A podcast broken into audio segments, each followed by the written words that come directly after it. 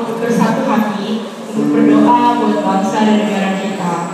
Kalau banyak orang di luar sana yang cuma bisa ngatain Indonesia ini, Indonesia itu, tapi nggak pernah mencapai berkat buat Indonesia.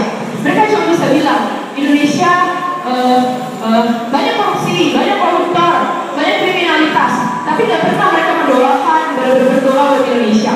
Untuk itu kita dari Panitia Natal di akhir tahun ini mau mengajak teman-teman semua untuk berdoa untuk berdoa untuk